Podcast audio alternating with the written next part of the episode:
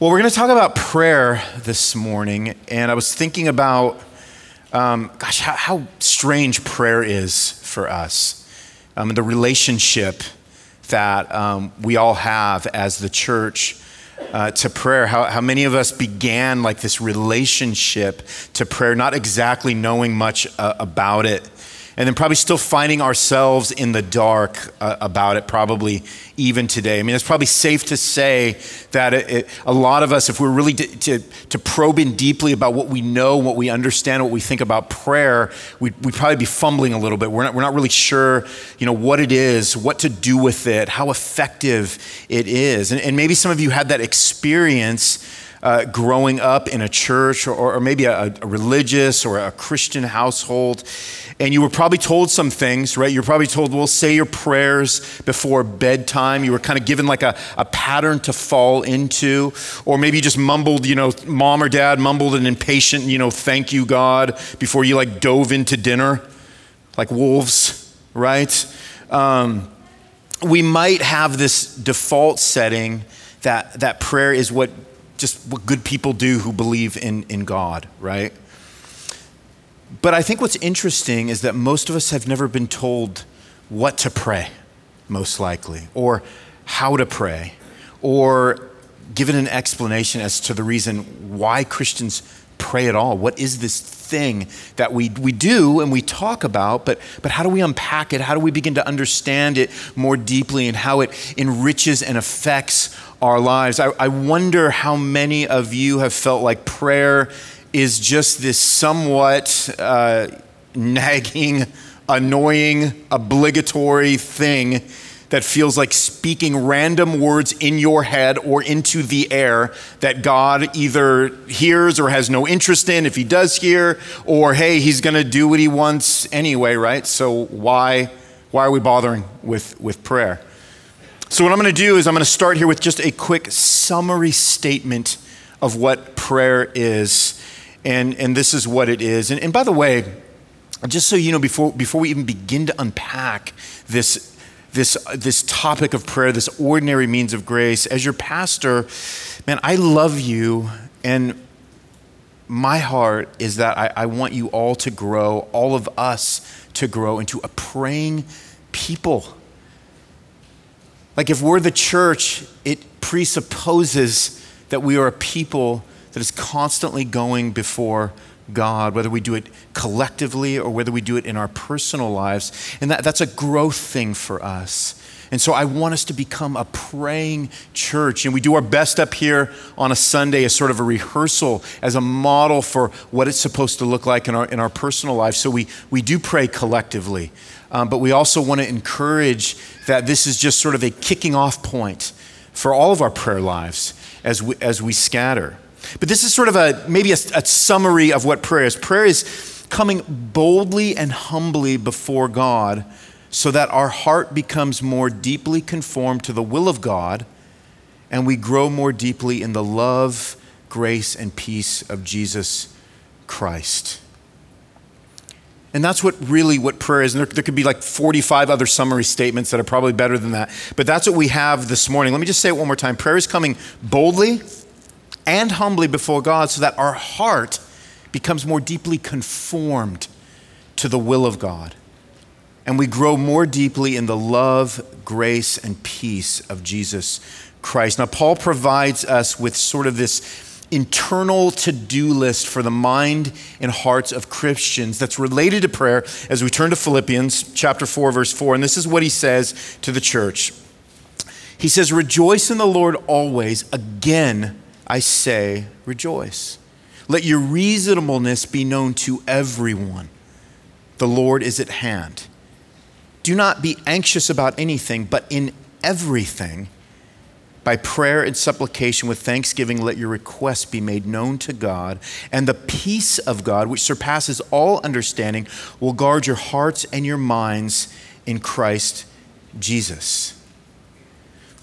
So, we're in week three of this series called The Means of Grace, meaning when we talk about prayer, it's one of the ongoing benefits that God has given us for our redemption that He uses in our life to draw closer to us so that our hearts and minds become guarded, like what Paul just said, by the peace of God. What is your heart going to be most characterized by? Well, Paul is saying here that when we are laying everything at the feet of God through prayer and supplication and thanksgiving and letting our requests be made known to Him, something's going to change in our hearts, right? Our hearts are going to be reshaped, they're going to be transformed.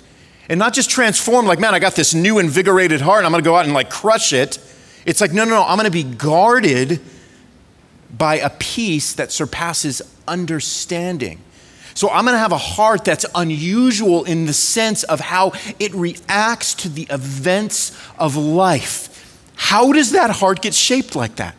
How do you have a heart that is guarded by that kind of peace? What Paul is telling us here is that it comes through prayer. So let's start with the why. Why should we pray? And this is going to be practical. We're going to get into the why and the what, the how and the when. We're just going to break it all down. We're going to start with the why. Why should we pray? Why should you pray? Well, first off, because God's word instructs us, first of all, to pray without ceasing in First Thessalonians. This means what this tells us, this praying without ceasing and, and that doesn't mean that you never have another thought in your mind or that another word never comes out of your lips that isn't a prayer. That's not practical, right? Like I'm doing it right now to you and it's not a prayer, right?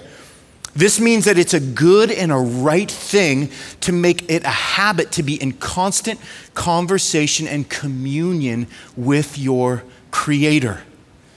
That's what that means. Proverbs 147:11 tells us this. It says, The Lord takes pleasure in those who hope in his love. And so prayer is an expression of that hope that we have in the love of God. Have you ever had the opportunity to, to just spend time talking to someone, to a person, and before you part ways, maybe with somebody that you'd, you'd been wanting to talk to or you had never spoken to before, but before you part ways, they give you their personal information and they say something like, hey, don't ever hesitate to contact me anytime, and I'm never too busy to take your call, right? What they're saying in that moment is that you have access to them. And prayer is us having access to God. And that's one of the reasons why we should praise, because God, the creator of the universe, has given us, of all people, access to Him.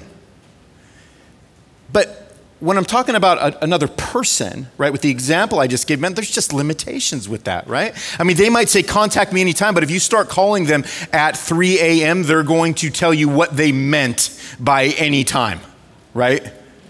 God is someone, on the other hand, who just accepts and he welcomes your prayers without any sort of limitations.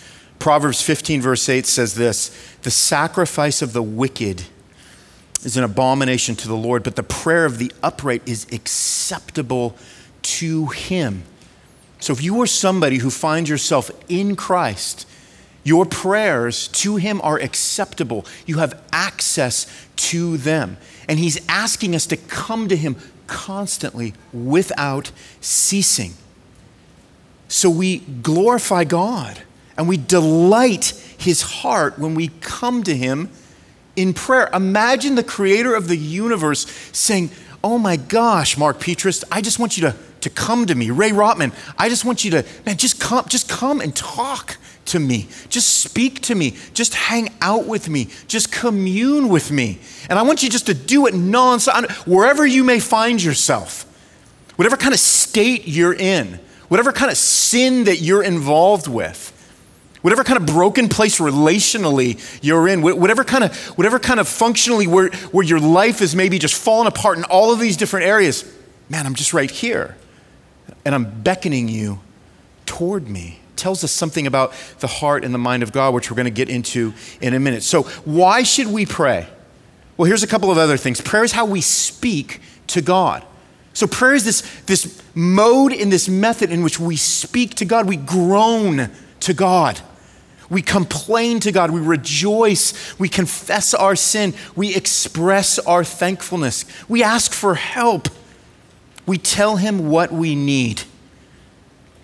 That is the access that we have And that is acceptable for us to go to him with those things as the Psalms instruct us. David in Psalm 55, he said, Evening and morning and at noon, I utter my complaint and moan, and he hears my voice. Dude, people that utter their complaints and moan evening and noon, like, I'm like, you know what? I'm not sure that I have those two times available for you today, right? That's not God. Do you see the kind of access that David had to God and, and the invitation that he knows God is extending to him, right? Evening and morning and at noon, I utter my complaint and I moan. Do you ever think of yourself as going before the Lord and complaining and moaning and think that He is just receiving that and accepting that? Well, God's word tells us that he does, and he hears our voice. David then again says in Psalm 51, he says, Create in me a clean heart, O God, and renew a right spirit in me. Don't cast me away. David says he's repenting, he's confessing his sin because he has access. He can speak to God, and God's going to hear his voice. Again, in Psalm 9, verse 1, he said, I will give thanks to the Lord. With my whole heart, I will recount all of your wonderful deeds. So you, you see the, the, the different postures that David has. Why? Because he's like us, because he's a complex person, because his life wasn't just stable and level all the time. There were moments where he had to complain and moan, moments where he needed to confess his sin. He had moments where he needed to be thankful. He needed to remember to be thankful to God for all that God had done and his faithfulness to him. Imagine having the opportunity to speak to the one who gave you the ability to speak. If we're talking about the one who created your vocal cords, what would he then want you to best do with them? But to speak those words back to him, to bring him our thoughts and our heart. And not only that, but he receives those words you speak to him with full pleasure, full acceptance. It's just nuts. It's just remarkable. So, prayer is how we speak to God. Uh, prayer is also how we have God's ear. Remember, there was this blind man in the Gospel of John who Jesus healed. The Pharisees didn't like Jesus. They didn't like that this man had been healed. So they just kind of like brought him in for inquisition. They wanted to know like what happened, how it all went down, hoping that it was just some illusion that they could prove him wrong in. And this is what he said. He said, We know that God does not listen to sinners, but if anyone is a worshiper of God and does his will, God listens to him. Now, God listens to sinners all the time, right? What he mean, what he was referring to are people that are unrepentant and think that they can just go before God and be heard, even though their life and their heart and their posture is against God. But for those of us who have been saved by Christ, we have God's ear. We have God's ear. He said God listens to him. Do you know that God listens to you? Imagine being able to express your every thought, your every disappointment, your every sin, your every hope and fear, your every failure, every evil thought, every angry impulse, every happiness, every dream you've never spoken to anyone else in the world. Imagine being able to go before God and have Him listen to you. Imagine having His ear, and then imagine not only that, but regardless of what came out of your mouth, imagine the smile that comes over God's face. And the understanding, if you could see him physically, the understanding that he would have in his eyes and the love that he would have in his voice, then, as not only do you pray, but like we learned last week, you open up his word and you read the words that are filled with love and understanding, that are full of joy and full of invitation and full of welcome to you. Because why? Because you're his child and he has all the time in the world and all the ear in the universe to give to you to listen and to receive. So, prayer is how we speak to God. Prayer is how we have God's ear, and prayer is how we, we get close to God. Prayer is how we confess our sins. Prayer is how we become conformed to God's will. James 4 8 says, Draw near to God, and he will draw near to you. Cleanse your hands, you sinners, and purify your hearts, you double minded. James just was never trying to make friends, apparently, right? Cleanse your hands, you sinners, and purify your hearts, you double minded. I think we had a sign over our sink that, that had that printed out because we just want you guys to get this, you know, as you're in the bathroom and, and washing your hands. But look what it says at the beginning draw near to God, and He will draw near to you. Here's the thing our sin is always crouching at the door.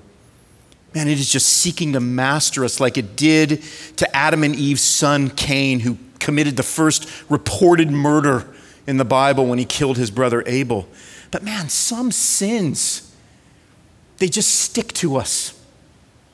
They're, they're hard, they're, they're hard, they're, man, they're, they're just like, they're like interwoven, right? Because at some point in our lives, they became a pattern and they stick to us. They've formed habits that are incredibly difficult for us to break. And what Jesus does through prayer is he transforms us by the renewing of our mind to pursue holiness. And have you ever prayed that God would guard you against some of what we call these besetting sins, like these sins that just keep following you? You can't seem to shake them. Have you ever prayed that God would guard you against those? That He would deliver you from those? Do you ever pray ferociously to God that He would deliver you from those sins that affect you physically and emotionally and spiritually? Have you ever prayed that? Maybe you've never progressed much in your battle with sin, and sometimes we don't progress much. But could it be that you haven't really progressed in some of these sins because you haven't developed a, a pattern of prayer to combat what's actually and really going on, which that it's a spiritual battle. Like, man, Paul was just so clear in Ephesians chapter 6. What did he say? Remember that? He said, We wrestle not against what? Flesh and blood. So, like, when, when you step back and you look at all the issues that are plaguing you, all those sins that just keep gnawing at you and scraping at you, your battle really isn't there. Your battle is what's going on inside of here. It's not out there, it's in here. It's not a battle against flesh and blood. It's not them. It's not that. It's not the temptation. It's the heart that receives and acts and wills and lives in to those things that don't please God. What prayer does is it helps us, it equips us, it puts some armor on us to be able to say no to those things that continue to tear at us. That's the power of prayer. 1 Peter 1:13. Peter says this, he says, "Therefore, preparing your minds for action and being sober-minded, set your hope fully on the grace that will be brought to you at the revelation of Jesus Christ. As obedient, listen, as obedient children, he says, do not be conformed to the passions of your former ignorance. But as he who called you is holy, you must also be holy in all your conduct, since it is written, You shall be holy, for I am holy. So, prayer is how we prepare our minds for action and become sober minded and begin to have our hope set fully on God's grace. What else is going to set it? What are you going to do? If that's the battle, if the battle is that we got to reset our minds, if the battle is that it's not against flesh and blood, but it's against principalities and rulers of the darkness of this age, like there's something in there that should sober us, like Peter's telling us. Man, we got to be sober minded about these things. We got to understand what it is that we are facing. And then we got to understand that the only way for us to combat it with any sense of victory and success is through prayer. Prayer is one of the ways that we are conformed to the passions of God and we find the strength to set our hope fully on the grace that is ours. So that is, that is why we should pray. I could just stop right there, but we're actually going to get into what, how, and when. But that's why. That's why we should pray. That's why we're sitting targets without prayer. We're unguarded without prayer. We're just a linebacker showing up for the Super Bowl wearing a tank top and shorts on the line. Sports analogies are just rolling out free this morning for you because we got the Super Bowl coming. That's what it's like, though. But it doesn't have to be because God has given us something as a means of our grace. So that's why we should pray. What should we pray? What should we pray? Let's turn to Luke chapter 11. Make a hard left, go to the Gospels Matthew, Mark, Luke, John. We're going to Luke 11. You can also read a little bit about this same story in Matthew, where the disciples come to Jesus and they say, Hey, how do we pray? Teach us how uh, to pray. And so in Luke 11, verse 2, the disciples, after asking Jesus to teach them how to pray, as John taught his disciples, in verse 2, chapter 11, he says to them, When you pray, say this Father, hallowed be your name, your kingdom come. Give us each day our daily bread and forgive us our sins, for we ourselves forgive everyone who is indebted to us, and lead us not into temptation. Again, you can get a, a more, even more of a fuller version of that prayer uh, in Matthew. So, again, when we read a prayer like this as a way to understand what to pray, like the disciples were asking, and by the way, the disciples, these dudes that were hanging out with Jesus, if they had to ask him what to pray, we got to ask Jesus what to pray. Like, we need to know what to pray. And again, this prayer is, is not just an indicator that this is the exact prayer that we pray, although you can pray this exact prayer, but it's a pattern in how we are to pray, right? And so there's five really kind of interesting sort of uh, uh, principles and points here that Jesus leads us in in terms of what our heart should be seeking after as we go before the Lord. The first one is he says, when you pray, say, Father, hallowed be your name. Hallowed be your name.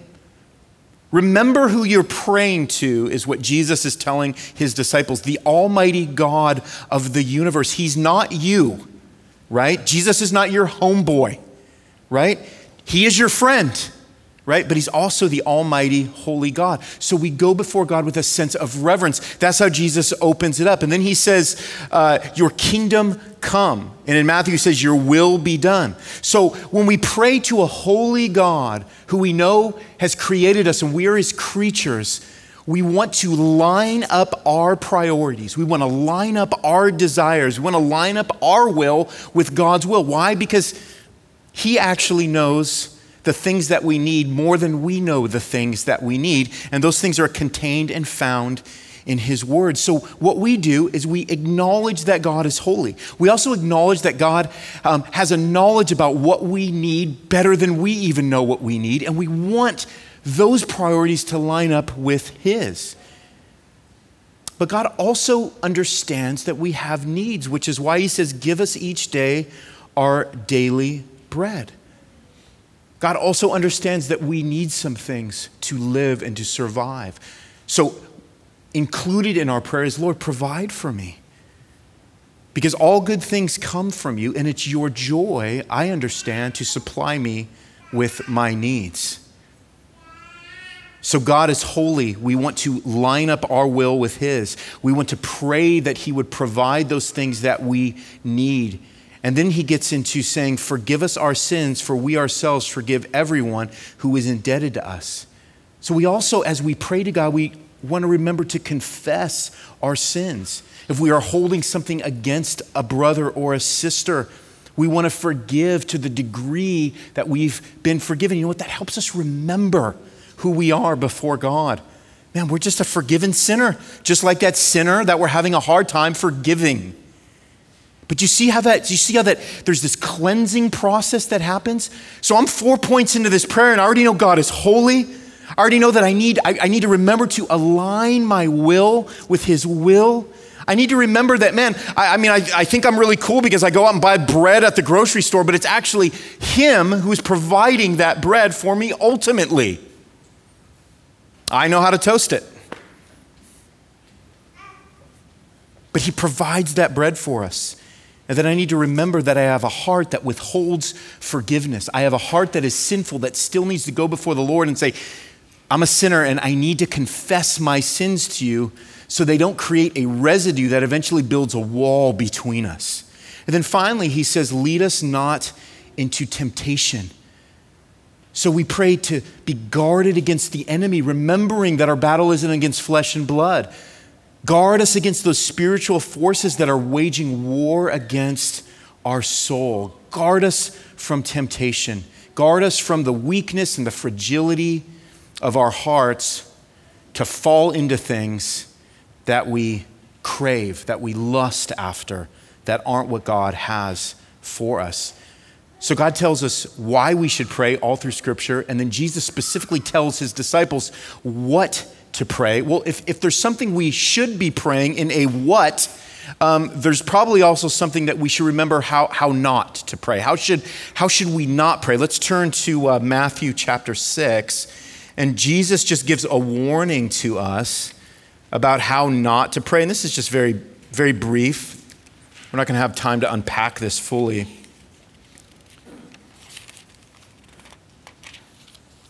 Chapter 6, verse 5.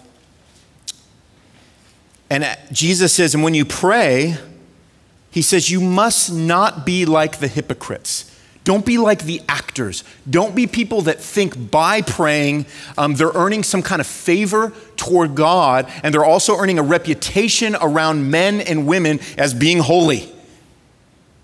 Because it's not just the verbal act of prayer um, that qualifies you, but it's the heart that is behind the words that you are praying. So that's what he says. Don't be like the hypocrites, for they love to stand and pray in the synagogues and at the street corners that they may be seen by others.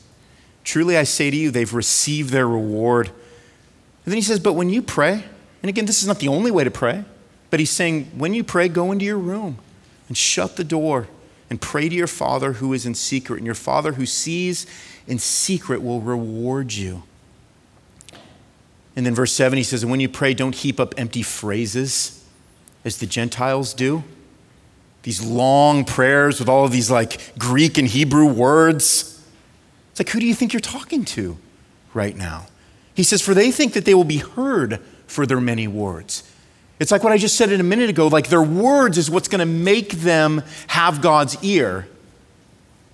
He says in verse 8, Do not be like them, for your Father knows what you need before you ask him. That's what's crazy about prayer is that you're going before God saying words that he already knows you're going to say.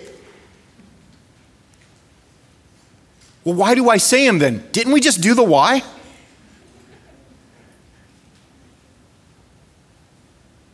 The comfort of knowing that when we go before the God of the universe, that every word that is on our lips, in our minds, in our hearts, that we just say off the top of our heads or that we were planning to say, God already knows it. That should give us such a comfort. That should give us such a hope. That should give us such a resilience to know that we have a Father who knows what we need before we even ask, and that we should be careful not to make praying a show for others as well as for ourselves, thinking that it's just the act of praying and going before the Lord that's somehow justifying us. Because it's, it doesn't justify us, it's for those who have been justified. And God is cleansing us through the act of saying words to Him that He already knows we are going to say. So that's how we should not pray. So we've learned why, We've learned what? We've learned how we should not pray. When should we pray? Well, the first point is that we should pray always. We should always pray. 1 Thessalonians 1:16 rejoice always, pray without ceasing. Give thanks in all circumstances, for this is the will of God in Christ Jesus for you. So we develop a pattern in our lives where we are constantly bringing things to God. Isn't it so helpful that God is basically warning us, that Jesus warned us against praying these long, elaborate prayers? Because you can pray a prayer to God that's two words. Let me tell you a prayer that I pray to God often God, help. I'm going into a meeting. God, would you help me? I just need your help. God, I don't know what to do. God, I'm meeting with a person. I have no idea what to say. God, will you help me love my wife better? God, I'm feeling dull today. I don't feel like engaging with you. I don't feel like reading the word. Will you help me? It is a profound prayer for the person who goes before God and has two words for God, but prays those two words incessantly because he sees or she sees their deep and desperate need for God. Pray always. Martyn Lloyd-Jones, he's a pastor from uh, the kind of the, the mid, early to mid part of the 20th century. Um, he said, always respond to every impulse to pray. Whenever you have an impulse to pray, pray. Go before the Lord. So we want to pray always. That's the when. The other part of the when is we want to pray when we're with others. So we don't want to just pray ourselves but we want to pray collectively. Acts 142 said all those with one accord, talking about the early church. Remember, we went through the book of Acts. It says all those with one accord were devoting themselves to prayer together with the women and Mary, the mother of Jesus, and his brothers. And then in James chapter 5, we're going to get there probably in April, but it says this Confess your sins to one another and pray for one another that you may be healed, because the prayer of a righteous person has great power as it is working. So, do you realize that when you pray for others, God is using and working through the words that you are saying that align with His will and what He desires, and you are having an effect on the people that you pray for? I have no idea what some of my life scenarios and circumstances would be had I not had people tell me after they happened, hey, for some reason, man, I just want you to know yesterday, man, I was just praying for you. And I thought about you like three times, and each time I just stopped and I prayed for you. I felt like I should pray for you. Why? Why did he feel like that? Well, because we share the same Holy Spirit. And sometimes the Spirit, in ways that we can't comprehend or understand, He puts people on our hearts. And we need to be moved and motivated to pray for people, knowing that God is going to use that. Now, I don't know what would have happened had he not prayed and, and, and, and God you know, used another means to, to act in a particular situation. I have no idea. I just know that they prayed.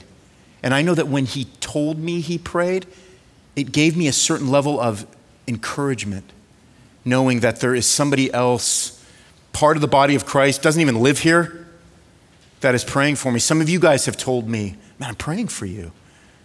Well, that's how God works, His will in my life. One of the ways God works His will in your life is that I pray for you and I think about your faces individually. And I say, God, would you be with the Snooks today? I'm just, for some reason, I'm thinking about them. I don't know what they're doing, but I love them. And I pray that you would give them strength and endurance. Pass the ketchup, Melissa. I mean, there it is, right? That's the prayer. So we pray when we're with others. Prayer is unifying. It's what we do as the church, it's this thing that we have in common. It expresses our togetherness. And we also pray when we open God's word. As you read God's word, pray God's word, right? We do it every Sunday morning as I read a call to worship from the Psalms. I just pray through that psalm very briefly. Let the words you read be the prayers that you recite. All it means to pray God's word is that you are talking to God using his words. It's not formulaic. Again, I do it as we open our service every week with our call to worship. Psalm 19 reminds us let the words of my mouth and the meditation of my heart be acceptable to your sight in your sight, O Lord, my rock and my redeemer. So as we grow in prayer, we begin to pray God's words more and more because those are the words of our mouth and the meditation of our hearts that more frequently surface and come out of us. So, in that sense, reading God's word and praying, man, they are two things that just are bound together. They're just bound together. And kind of like we learned from uh, what Scott read earlier, man, there are those times when we don't know what to pray. If you grab your bulletin, look on the front of it again. I'm going to read what he read before again. What happens when I don't have words? I feel like as I, as I get older, with my, in my walk in the Lord, I, I have less words to pray before the Lord.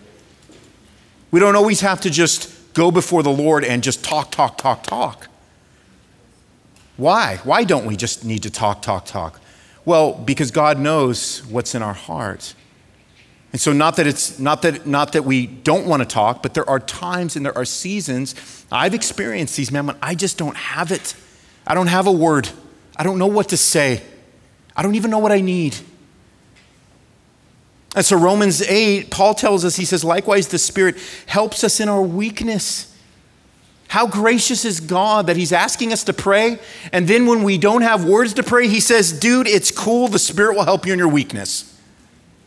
For we do not know what to pray for as we ought, but the Spirit Himself intercedes for us with groanings too deep for words. You know what that looks like for me?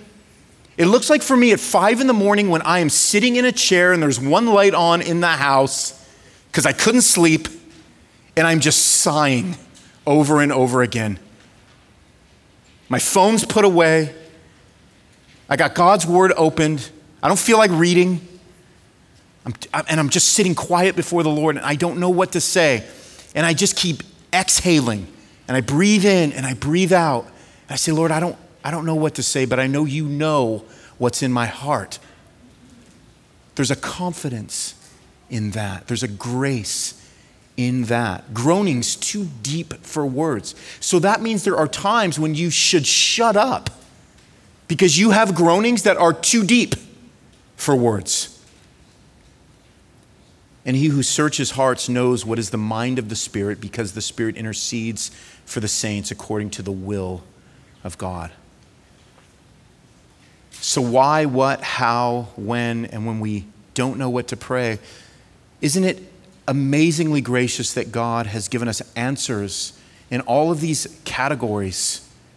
And again, I'm, you know, I'm, I'm making it all categorical, but this is, this is, these are organic processes. So here's just some encouragements as we close.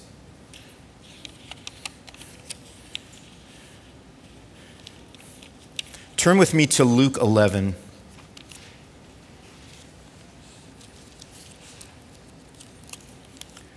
Because the first thing that we do when we realize we don't pray as we ought is we pray that God would give us a deeper desire to pray. So, as we begin to pray for a deeper desire to experience this benefit of our redemption, we need to remember just a few things here. We need to remember the heart of God when we pray.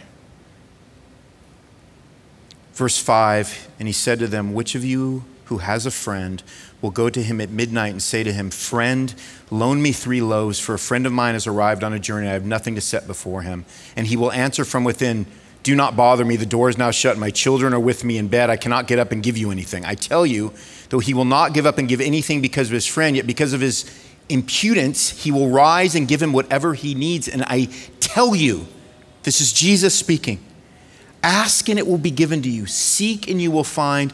Knock and it will be open to you. Go after God in prayer for those things, for those petitions, for those supplications, for those changes, for those confessions, for those groanings.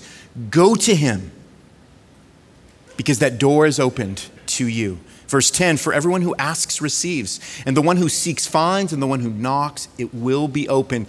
And then here's where we get the sense of God's heart as a father right here. What father among you, if his son asks for a fish, will instead of a fish give him a serpent? I would prefer beef. No sense in getting into that right here, right? But what son, if he asks for a fish, will give him a serpent instead? Or if he asks for an egg, we'll give him a scorpion. If you then, who are evil, know how to give good gifts to your children, how much more? Just rest on that word for a second. If you, you evil church, his words, know how to give good gifts to your kids and your friends and your brothers and sisters, if you, if you, even you of all people, know how to do that, how much more will the Heavenly Father give the Holy Spirit to those who ask Him? And He guides us again into what it is that we need to be asking God to give us more of, that we know He will grant us and give us a yes in. Remember the heart of God, a good Father who will give you much more. Not much more like houses on Martha's Vineyard, right? Not much more money necessarily in your bank account. I mean, that's prosperity gospel nonsense. Bible doesn't speak to that but He will give you much more of the very thing that will enrich your life, grow you in deeper trust and faithfulness and grace and love and mercy to His Son, Jesus Christ. How much more of those things will He give those to you if He asks? That's the heart of God. Secondly, we need to remember that God uses our prayers to, to change things. Again, not because our words themselves are magic, but because God responds to the heart behind them. It's because of our prayers that God does things. It's because of that person you've prayed for for months and years that God finally uses those prayers to change their heart and bring them into the kingdom. When somebody comes to Christ, it's likely that somebody's been praying for them for a long time. James 5:16 the prayer of a righteous person has great power as it is working. Listen what he says. He talks about Elijah. He said the Old Testament prophet. He says Elijah was a man with a nature like ours, right? And he prayed fervently that it might not rain. And for three years and six months, it did not rain on the earth. And he prayed again, and heaven gave rain, and the earth bore its fruit. Now, could God have made it rain without Elijah's prayer? Yeah, because God can do whatever he wants. Did God listen to Elijah? Listen to the request of Elijah and act based on that request because it aligned with God's will? He did. And don't worry because when you get a no instead of a yes, that is God's will coming to fruition in your life. And it turns out that that no is the yes that you actually want. Because He will withhold no good thing from you. And then finally, remember that praying increases your thirst for Christ. Revelation 22 17, the Spirit and the bride say, Come, and let the one who hears say, Come, and let the one who is thirsty come, and let the one who desires take the water of life without price. You don't have to pay for prayer. Jesus paid on the cross so that you have access and availability to God. Embrace it, take hold of it, stumble through it. Make it your life's work. Prayer. John Piper says this, and we'll, we'll close. Draw near in prayer to the throne of grace Bow down before its majestic authority, and on your knees, drink from the river of the water of life that flows from the throne of God. A, a church that will navigate these absolutely just crazy times with love and grace and mercy and forgiveness and understanding and reasonableness is a church that drinks generously from the well of prayer. And I want that for you. I want that for me. I want that for our church. Let's pray.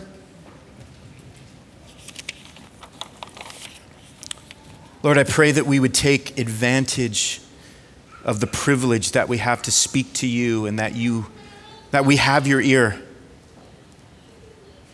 That you hear the prayers of your people. You hear our groaning and complaining. You hear our praising and rejoicing.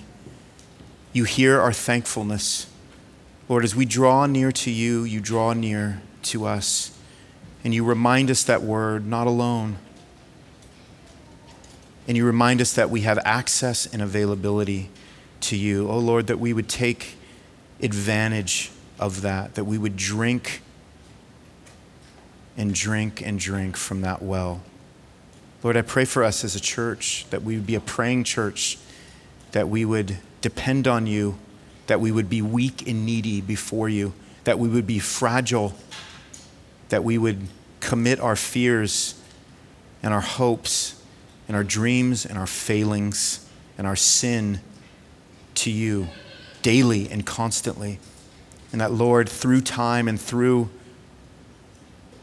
your faithfulness to us, Lord, you would do such a work and such a transforming work and renewing work in our minds and hearts that we'd be able to look back and see the effects of grace and mercy in our lives because we never stop going to you. So Lord, give us a give us a a ceaseless prayer that just works itself through this church, Lord, for today and all the years to come. We pray in Christ's name. Amen.